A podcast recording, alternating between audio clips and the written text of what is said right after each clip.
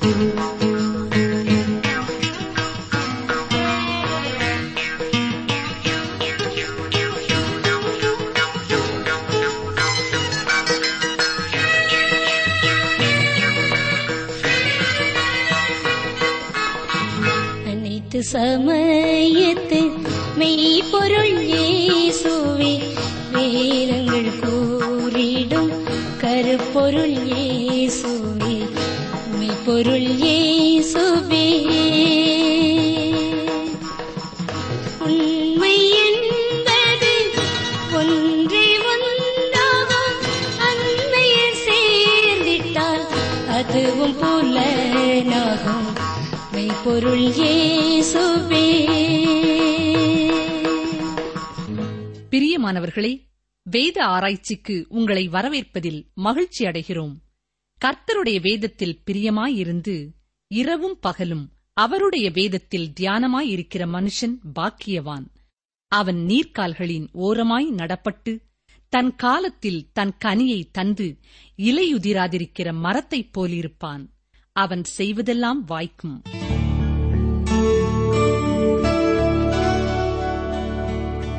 நேற்றும் இன்றும் என்றும் மாறாத எங்கள் அன்பின் பரமபிதாவே இந்த காலை வேலைக்காக நாங்கள் நன்றியோடு துதிக்கிறோம் கடந்த இரவு முழுவதும் எங்களை கண்மணி போல பாதுகாத்தீர் புதிய ஒரு காலை காண செய்திருக்கிறீர் உமக்கு நன்றி செலுத்துகிறோம் ஸ்தோத்தரிக்கிறோம் தகப்பனே இந்த மாதம் முழுவதிலேயும் உம்முடைய கருவை ஒவ்வொரு நாளும் எங்களுக்கு போதுமானதா இருந்ததற்காக உமக்கு நன்றி செலுத்துகிறோம் ராஜா உமை ஸ்தோத்தரிக்கிறோம் ஸ்தோத்தரிக்கிறோம் ஸ்தோத்தரிக்கிறோம் தகப்பனே எங்களுடைய ஜெபங்களுக்கு பதில் கொடுத்தீர் உமக்கு நன்றி செலுத்துகிறோம் ஒவ்வொரு நாளிலேயும் எங்களுடைய தேவைகள் எல்லாவற்றையும் கர்த்தர் சந்தித்தீர் உமக்கு ஸ்தோத்திரம் ஸ்தோத்திரம் ஸ்தோத்திரம் சோவேனமாய் பலவீனமாய் உணர்ந்த நேரங்களிலே உமை நோக்கி பார்த்தபொழுது நீர் எங்களுக்கு தந்த சுகத்திற்காக பலத்திற்காக பூரண விடுதலைக்காக உமக்கு நன்றி செலுத்துகிறோம் ஸ்தோத்திருக்கிறோம் தகுப்பின இந்த நேரத்திலையும் பள்ளியிலே படிக்கிற எல்லா பிள்ளைகளுக்காக நாங்கள் செபிக்கிறோம் கத்தாவே அவர்களுக்கு தேவையான நல்ல ஞானத்தை தாரும் நல்ல ஞாபக சக்தியை தாரும் கவனமாய் பாடங்களை படிக்க நீரை உதவி செய்தரலும் பெற்றோருக்கும் ஆசிரியருக்கும் கீழ்ப்படுகிற பிள்ளைகளாய் வாழ நீர் அனுக்கிரகம் பண்ண வேண்டும் என்று சொல்லி நாங்கள் செபிக்கிறோம் பிள்ளைகள் படிக்கும் சூழல் வீட்டிலேயும் காணப்பட கர்த்தர் உதவி செய்ய வேண்டும் என்று சொல்லி நாங்கள் செபிக்கிறோம் பிள்ளைகள் படிப்பிற்காக பள்ளிக்கு போகும்பொழுதும் வரும்பொழுதும் உமது தெய்வீக பாதுகாவல் அவர்களோடு தங்கியிருக்க வேண்டும் என்று சொல்லி நாங்கள் செபிக்கிறோம் அப்பா இந்த நேரத்திலேயும் எங்கள் தேசத்தை பாதுகாப்பதற்காக ராணுவத்திலே பல்வேறு இடங்களிலே பாதுகாவல் பணியிலே ஈடுபட்டிருக்கிற ஒவ்வொருவரையும் உடைய சமூகத்திலே நாங்கள் நினைவு கூறுகிறோம் கர்த்தர்தாமே அவர்கள் ஒவ்வொருவருக்கும் தேவையான சுகத்தை தாரும் பலத்தை தாரும் அவர்கள் செய்கிற பணியிலே உண்மையோடும் உத்தமத்தோடும் கவனத்தோடும் கர்த்தர் அவர்களை பாதுகாத்துக் கொள்ள வேண்டும் என்று சொல்லி நாங்கள் வேண்டிக் கொள்கிறோம் அவருடைய குடும்பங்களுக்காக நாங்கள் செபிக்கிறோம் அன்றுவரே தூர இடங்களிலே எல்லை பகுதிகளிலே இருக்கிற குடும்பங்கள் உண்டு குடும்பங்களை இங்கே விட்டுவிட்டு பணிக்காக தூரமாய் சென்றிருக்கிற சகோதரர்கள் உண்டு நீரே அந்த குடும்பங்களுக்கு தலைவராய் இருந்து குடும்பத்தின் தேவைகளை சந்தித்து ஒவ்வொரு நாளும் அவர்களை வழிநடத்த வேண்டும் என்று சொல்லி நாங்கள் வேண்டிக் கொள்கிறோம் இந்த நேரத்திலேயும் படிப்பிற்காக வெளிநாடுகளுக்கு சென்றிருக்கிற எங்கள் அருமையான பிள்ளைகளுக்காக நாங்கள் செபிக்கிறோம் அன்றுவரே அந்த தூர இடங்களிலே நீரே அவர்களை பாதுகாத்துக் கொள்ளும் முதலாவதாக பாவங்களுக்கும் சோதனைகளுக்கும் விலைக்கு காத்துக்கொள்ளும் வியாதிகளுக்கு விக்கிரகங்களுக்கு நீர் விலைக்கு காத்துக்கொள்ளும் தவறான நட்புகளுக்கு நீர் விலைக்கு காத்துக்கொள்ளும் எந்த நோக்கத்தோடு சென்றார்களோ அந்த நோக்கத்தை மனதிலே கொண்டவர்களாய் ஒவ்வொரு நாளும் முழு முயற்சியோடு செயல்பட நிற அருள் புரிந்தருளும் தகப்பனே பற்பல் விதமான இடங்களிலே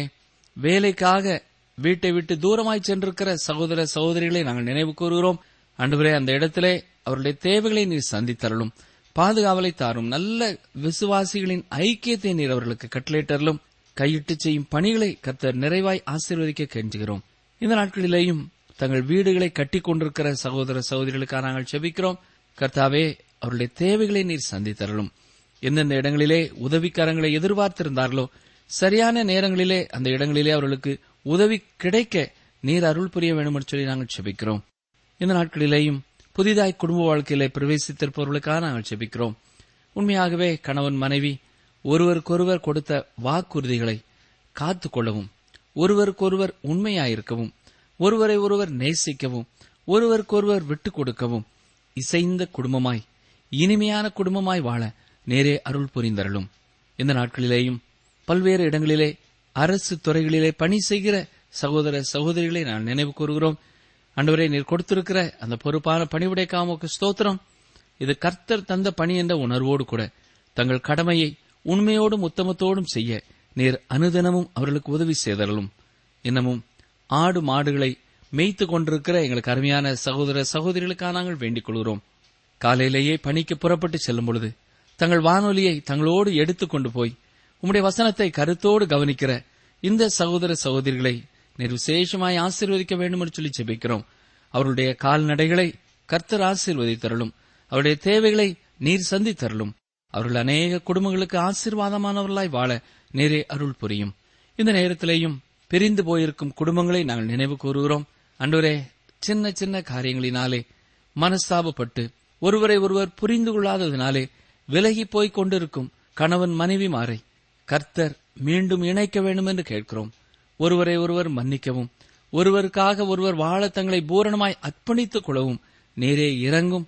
உதவி செய்யும் ஒரு பெரிய சந்தோஷத்தை இப்படிப்பட்ட குடும்பங்களிலே நீர் மீண்டும் கொண்டு வர வேண்டும் என்று சொல்லி நாங்கள் செபிக்கிறோம் கணவன் இறந்தபடினாலே அல்லது மனைவி இல்லாததினாலே தன்னன் தனியாக குடும்பத்தை நடத்துகிற சகோதர சகோதரிகளுக்காக நாங்கள் செபிக்கிறோம் அப்பா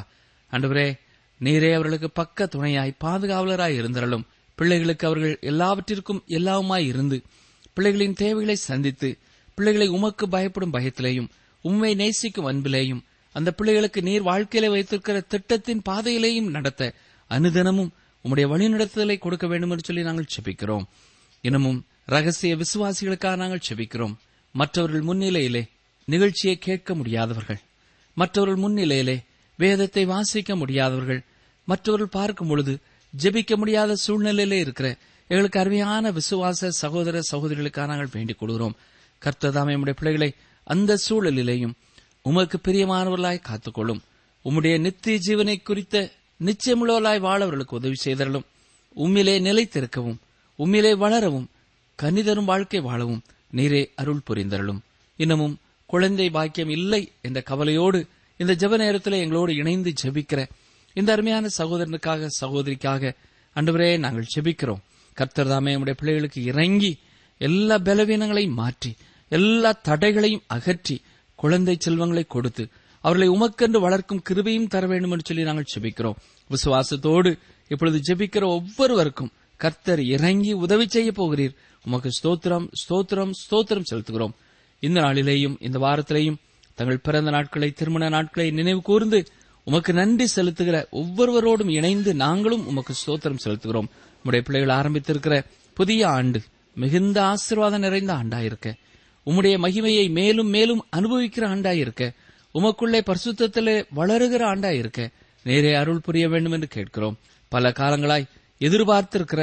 ஆசீர்வாதங்களை கத்தருடைய பிள்ளைகளுக்கு அருளி செய்து அவர்களை மகிழ்ச்சியினாலே நிரப்ப வேண்டும் என்று கேட்கிறோம் எங்கள் ஜெபத்தை கேட்டதற்காக ஸ்தோத்திரம் தொடர்ந்து நாங்கள் கற்றுக்கொள்ளப் போகிற வேத வசனங்கள் மூலமாய் எங்களோடு பேசும் எங்களை ஆற்றி தேற்றும் எங்களை வழி நடத்தும் எங்களை உம்முடைய பிள்ளைகளாய் காத்துக்கொள்ளும் இயேசு ரட்சகரின் வல்லமிழ நாமத்தினாலே மனத்தாழ்மையோடு வேண்டிக் கொள்கிறோம் பிதாவே ஆமேன்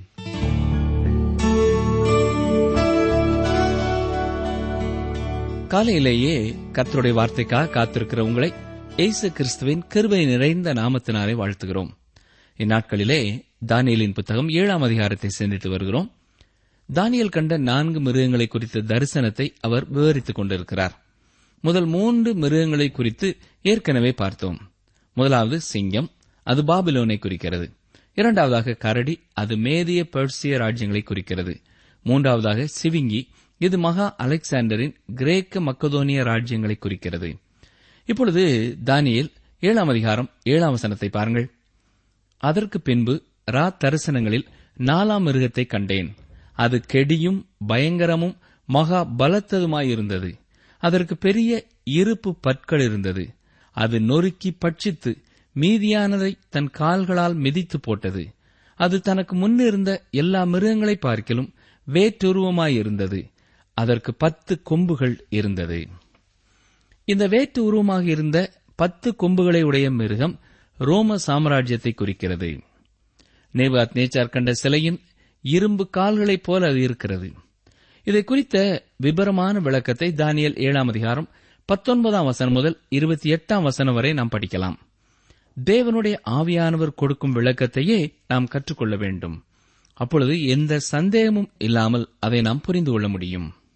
முதல் மூன்று மிருகங்களை காட்டிலும் இந்த நான்காவது மிருகத்திற்கு மிக முக்கியத்துவம் கொடுக்கப்பட்டிருக்கிறது இந்த பகுதி மிக முக்கியமானது ஏனென்றால் நாமும் இந்த நான்காவது மிருகத்தின் காலத்திலே வாழ்ந்து கொண்டிருக்கிறோம் பத்து விரல்களை அல்லது பத்து கொம்புகளை குறித்ததான காலம் இப்பொழுது வெளிப்பட துவங்கி இருக்கிறது இந்த நான்காவது மிருகம் மற்ற மிருகங்களை காட்டிலும் மிக வித்தியாசமானது இதை குறித்து தனியான ஒரு தரிசனத்திலே தானியல் கண்டிருக்கிறார் மற்ற மிருகங்களுக்கு ஒப்பான மிருகங்களை காடுகளிலோ மிருக காட்சி சாலைகளிலேயோ நாம் பார்க்கலாம் சிங்கத்தை பார்த்திருக்கிறோம் கரடியை பார்த்திருக்கிறோம் சிவிங்கியை பார்த்திருக்கிறோம் ஆனால் இந்த நான்காவது மிருகத்தை போன்ற ஒரு மிருகத்தை இதுவரை நாம் கண்டதில்லை இது வழக்கத்திற்கு மாறான ஒரு மிருகம்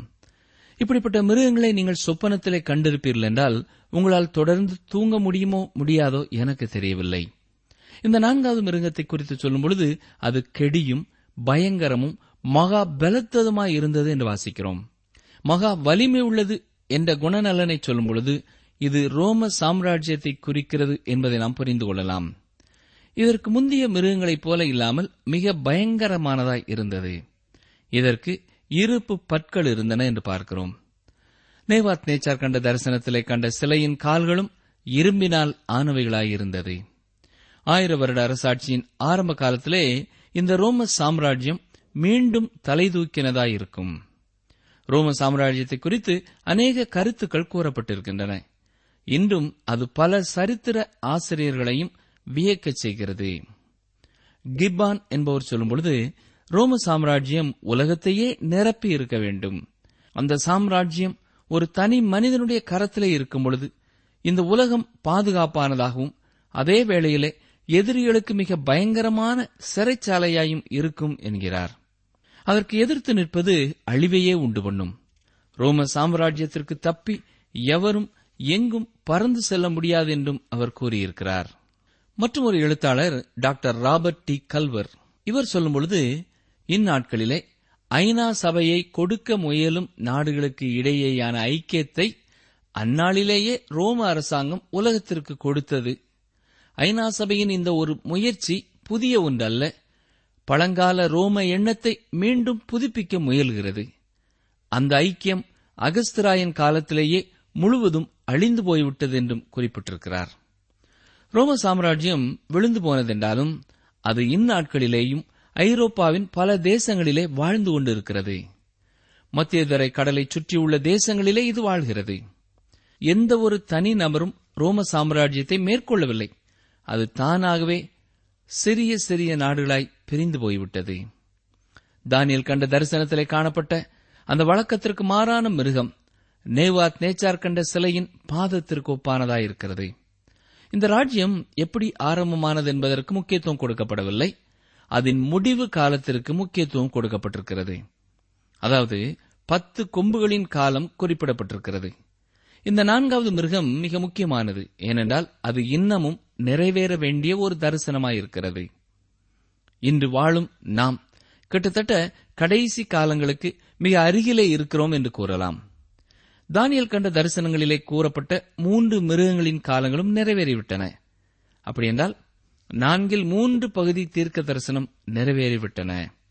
இனி எதிர்காலத்தில் அந்த கொம்புகள் எனப்படும் தரிசனம் நிறைவேறப் போகிறது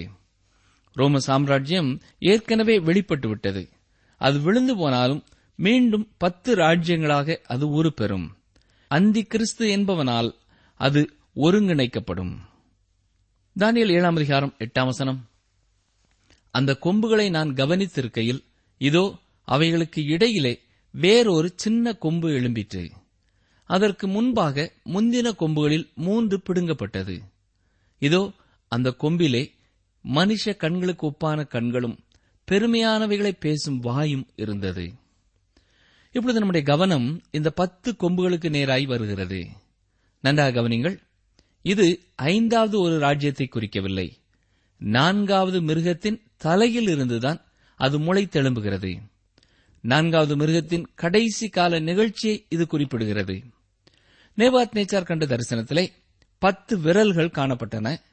அவை இரும்பும் களிமண்ணினாலும் செய்யப்பட்டவைகளாயிருந்தன இரும்பு இன்னமும் அங்கேதான் இருக்கிறது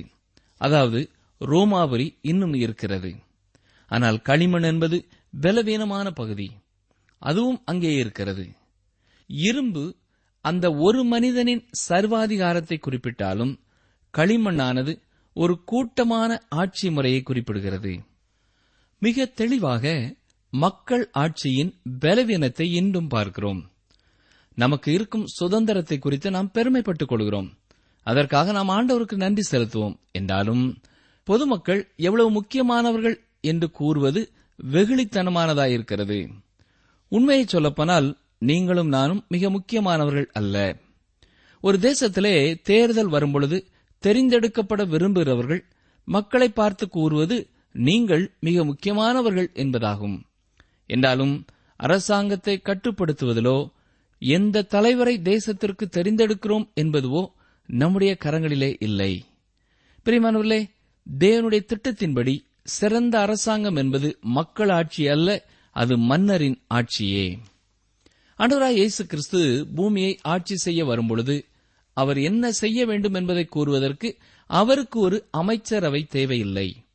அவரே தீர்மானங்களை செய்யப் போகிறார் அவர் விரும்புகிறபடி இந்த உலகம் செயல்பட போகிறது இந்த காரணத்தினாலேதான் நீங்களும் நானும்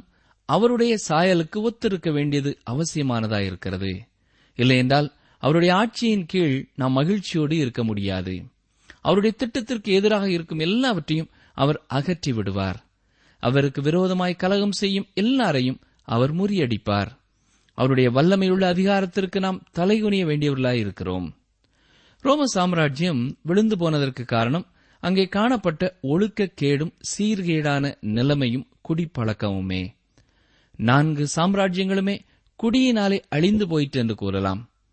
இன்று பலர் போதைப் பொருட்கள் தான் தீமை விளைவிக்கிறது குடிப்பதிலே எந்த தீமையும் இல்லை என்கிறார்கள் குடிக்கு அடிமையாயிருக்கிற பலர் வெளி உலகத்திற்கு தெரிகிறதில்லை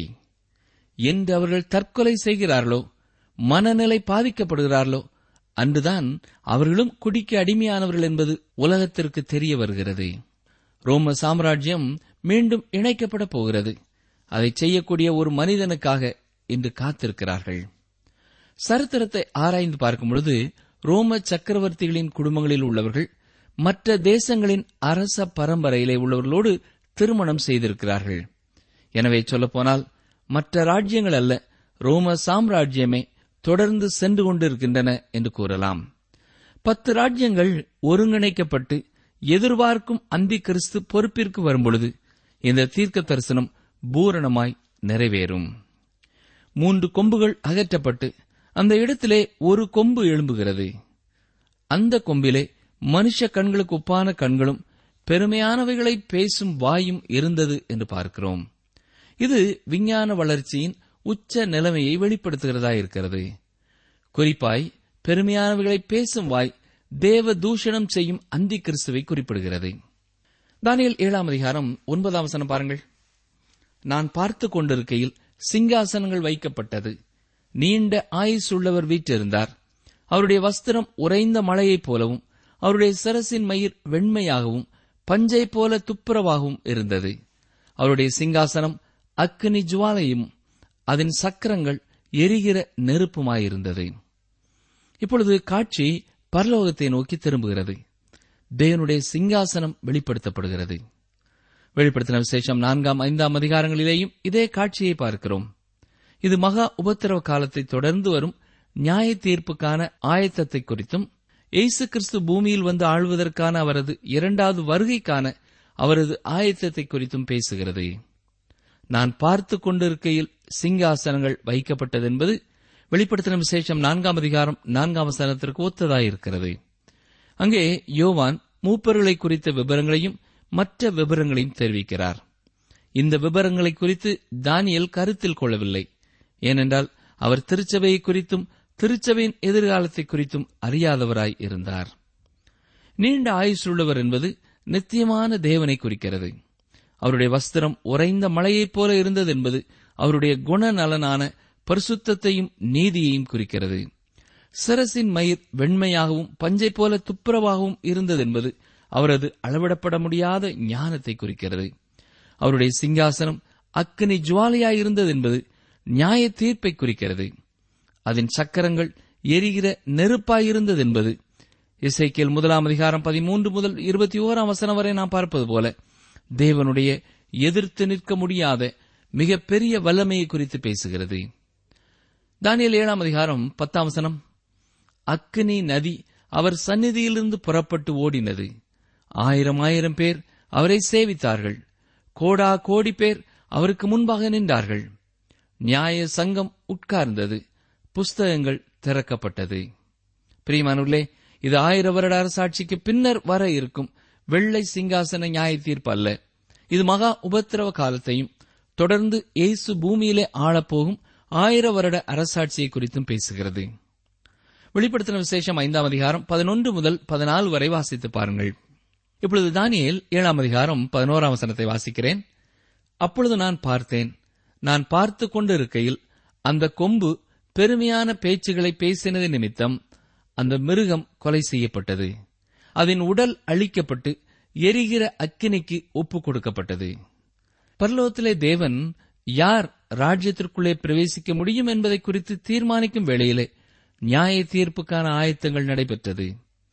பூமியிலே இந்த சிறிய கொம்பு தேவனுக்கு விரோதமாய் தேவ தூஷணம் பேசுகிறது வெளிப்படுத்தின விசேஷம் பதிமூன்றாம் அதிகாரம் ஐந்தாம் ஆறாம் வசனங்களை வாசித்து பாருங்கள் என்ன இருந்தாலும் அவருடைய நியாய தீர்ப்பு குறிக்கப்பட்டுவிட்டது அந்தி கிறிஸ்துவின் ராஜ்யம் அளிக்கப்பட போகிறது இந்த கடைசி மிருகத்தை குறித்த குறிப்புகள் முக்கியமாக அதன் இறுதி காலத்தை குறித்தே பேசுகிறது தனி மனிதர்களையும் ராஜ்யங்களையும் கிறிஸ்து நியாயம் தீர்க்க வருவதற்கு கொஞ்ச காலத்திற்கு முன் இந்த சின்ன கொம்பு எழும்புகிறது சொல்லப்போனால் மகா உபத்திரவ காலத்தின் நாட்களுக்கு இணையானதாகவே அவனுடைய காலமும் இருக்கும் தானியல் ஏழாம் அதிகாரம் பன்னிரெண்டாம் வசனம் மற்ற மிருகங்களுடைய ஆளுகையோ வென்றால் அவைகளை விட்டு நீக்கப்பட்டது ஆனாலும் அவைகளுக்கு காலமும் சமயமும் ஆகு மட்டும் அவைகள் உயிரோடே இருக்கும்படி கட்டளையிடப்பட்டது முதல் மூன்று மிருகங்களும் அழிக்கப்பட்டாலும் அந்நாட்களிலிருந்து உண்டான கருத்துக்களும் தத்துவங்களும் மகா உபத்திரவ காலத்திலேயும் தொடர்ந்து நீடிக்கிறதாயிருக்கிறது தானியல் ஏழாம் அதிகாரம் பதிமூன்று அவசனம் ரா தரிசனங்களிலே நான் பார்த்து கொண்டிருக்கையில் இதோ மனுஷகுமாரனுடைய சாயலான ஒருவர் வானத்து மேகங்களுடனே வந்தார் அவர் நீண்ட ஆயுசுள்ளவரிடம் மட்டும் வந்து அவர் சமீபத்தில் கொண்டு வரப்பட்டார் இயேசு கிறிஸ்து பூமியின் ராஜ்யங்களை எடுத்து தமது ராஜ்யத்தை ஸ்தாபிக்கும் அதிகாரத்தை பெற்றுக் கொள்கிறார் அன்றுவராய் இயேசு கிறிஸ்து சனகரிப் சங்கத்தின் முன் நியாயம் விசாரிக்கப்படுகையில் இந்த வேத பகுதியை சுட்டிக்காட்டினார்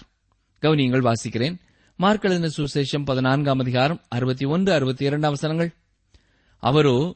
ஒரு உத்தரவும் சொல்லாமல் பேசாதிருந்தார் மறுபடியும் பிரதான ஆசாரியன் அவரை நோக்கி நீ ஸ்தோத்தரிக்கப்பட்ட தேவனுடைய குமாரனாய கிறிஸ்துதானா என்று கேட்டான் அதற்கேசு நான் அவர்தான் மனுஷகுமாரன்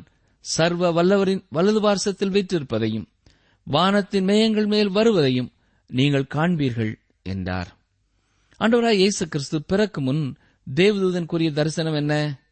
வாசிக்கிறேன் லூக்கா ஒன்று முப்பத்தி இரண்டு அவர் பெரியவராயிருப்பார்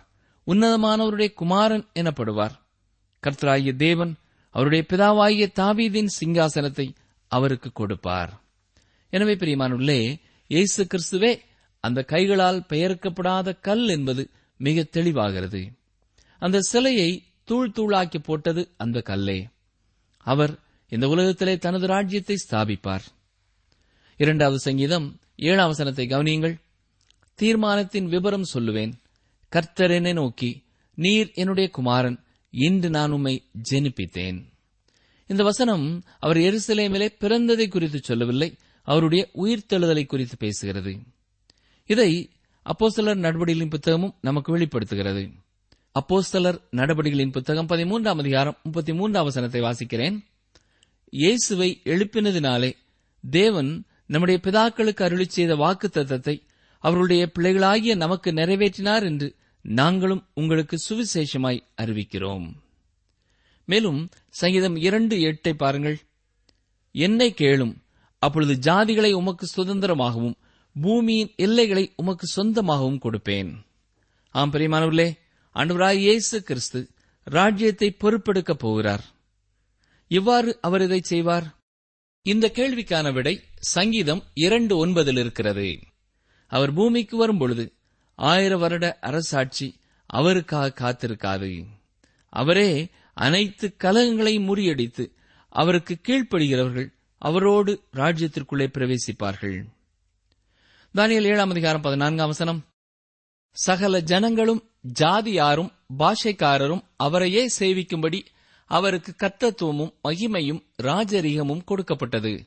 அவருடைய கர்த்தத்துவம் நீங்காத நித்திய கர்த்தத்துவமும் அவருடைய ராஜ்யம் அழியாததுமாயிருக்கும் அன்றவராய் இயேசு கிறிஸ்துவின் வருகைக்கும் சிலையானது கைகளால் பெயர்க்கப்படாத கல்லினாலே நொறுக்கப்படுவதற்கும் இவை ஆயத்த காரியங்களாய் இருக்கின்றன வெளிப்படுத்தின விசேஷம் பத்தொன்பதாம் அதிகாரம் பதினொன்று முதல் பதினாறு வசனங்களையும் வாசித்து பாருங்கள் அவருடைய ராஜ்யம் அழியாததாயிருக்கிறது என்று சொல்வதும் அது ஆயிர வருட அரசாட்சிதான் என்று சொல்வதும் ஒன்றுக்கொன்று எதிரடையானதாக இருக்கிறது என்று நீங்கள் நினைக்கலாம் ஆயிர வருட அரசாட்சியின் இறுதியிலே சாத்தானானவன் குறைந்த காலகட்டம் அவிழ்த்து விடப்படுவான் பின்னர் கர்த்தருடைய ராஜ்யம் முடிவில்லாமல் தொடரும் வெளிப்படுத்தின விசேஷம் இருபதாம் அதிகாரம் ஆறாம் வசனம் என்ன சொல்கிறது முதலாம் உயிர்த்தெழுதலுக்கு பங்குள்ளவன் பாக்கியவானும் பரிசுத்தவானுமாயிருக்கிறான் இவர்கள் மேல் இரண்டாம் மரணத்திற்கு அதிகாரம் இல்லை இவர்கள் தேவனுக்கும் கிறிஸ்துவுக்கும் முன்பாக ஆசாரியராயிருந்து அவரோடே கூட ஆயிரம் வருஷம் அரசாழ்வார்கள் இந்த ஆயிரம் வருட அரசாட்சியானது நித்திய ராஜ்யத்தின் ஒரு பகுதியாகத்தான் இருக்கிறது அது எவ்வாறு நடைபெறப் போகிறது என்பதை குறித்து வெளிப்படுத்தின விசேஷம் இருபதாம் அதிகாரம் கூறுகிறது பரலோக குழுவிலே இயேசு பூமியிலே ஆயிரம் வருடம் அரசாளுவார் இந்த காலத்திற்கு பின்னர் பிசாசானவன் கட்டவிழ்த்து விடப்படுவான் மீட்கப்படாத மனித இருதயம் இன்னமும் தேவனுக்கு விரோதமான கலகத்திலே இருக்கிறது அப்பொழுதும் சாத்தானின் தலைமைக்கு தங்களை அர்ப்பணிப்பார்கள் கிறிஸ்துவுக்கு எதிராக போர் செய்யும்படியாக அவர்களை அவன் கூட்டுவான் பின்னர் சாத்தானும் அவனுடைய தூதர்களும் அக்கினையும் கந்தகமும் எரிகிற கடலிலே தள்ளப்படுவார்கள் ஆண்டவராய் இயேசு கிறிஸ்துவை ஏற்றுக்கொள்ளாதவர்களாக மறித்தவர்கள் வெள்ளை சிங்காசனத்தின் முன் நியாயம் தீர்க்கப்படும்படியாய் எழுப்பப்படுவார்கள் இதற்கு பின்னர் நித்திய ராஜ்யம் தொடரும் இந்த ராஜ்யம் பூமியிலேயே இடம்பெறப் போகிறது என்பதை வேதம் தெளிவாய் கூறுகிறது மீகா தீர்க்கதரிசியின் புத்தகம் நான்காம் அதிகாரம் இரண்டாம் பாருங்கள் திரளான ஜாதிகள் புறப்பட்டு வந்து நாம் கர்த்தரின் பர்வதத்துக்கும் யாக்கோபின் தேவனுடைய ஆலயத்துக்கும் போவோம் வாருங்கள் அவர் தமது வழிகளை நமக்கு போதிப்பார் நாம் அவர் பாதைகளில் நடப்போம் என்பார்கள் ஏனெனில் சியோனிலிருந்து வேதமும் எருசலேமிலிருந்து கர்த்தரின் வசனமும் வெளிப்படும் நிகழ்ச்சியை கேட்டுக்கொண்டிருந்த எனக்கு அருமையான சகோதரனே சகோதரியே கர்த்தருடைய வார்த்தைகள் அத்தனையும் ஒரு எழுத்து விடாமல் அழிந்து போகா வண்ணம் நிறைவேறப் போகிறது நாமும் அவரோடு கூட ஆளுகை செய்கிறவர்களாய் காணப்பட வேண்டும் என்றால் இந்நாட்களிலேயே அவர் நமக்கு இலவசமாய் தந்திருக்கிற ரட்சிப்பை விசுவாசத்தினாலே பெற்றுக்கொண்டு அனுதினமும் அவரை பின் சென்று கனிதரும் வாழ்க்கை வாழ நம்மை அர்ப்பணித்தவர்களாய் காணப்பட வேண்டும் அப்படிப்பட்ட கிருவையை இந்த நிகழ்ச்சியை கேட்கிற ஒவ்வொருவருக்கும் கர்த்தர் கிருவையாய் தருவாராக ஆமேன் நீங்கள் தொடர்பு கொள்ள வேண்டிய எமது முகவரி வேத ஆராய்ச்சி டி டபிள்யூ ஆர் தபால் பெட்டி எண் நூற்று முப்பத்தி நான்கு திருநெல்வேலி இரண்டு தமிழ்நாடு எங்கள் தொலைபேசி எண் தொன்னூற்று நான்கு நாற்பத்தி இரண்டு இருபத்தி ஐந்து இருபத்தி ஆறு இருபத்தி ஏழு மற்றும் ஒரு தொலைபேசி எண் ஒன்பது ஐந்து எட்டு ஐந்து நான்கு ஆறு பூஜ்ஜியம் நான்கு ஆறு பூஜ்ஜியம் எங்கள் இமெயில் முகவரி Tamil DTP at radio eight eight two dot com நீ போ நான் உன் வாயோடே இருந்து நீ பேச வேண்டியதை உனக்கு போதிப்பேன் யாத்திராகமும் நான்கு பனிரண்டு நீ போ நான் உன் வாயோடே இருந்து நீ பேச வேண்டியதை உனக்கு போதிப்பேன் யாத்திராகமும் நான்கு பனிரண்டு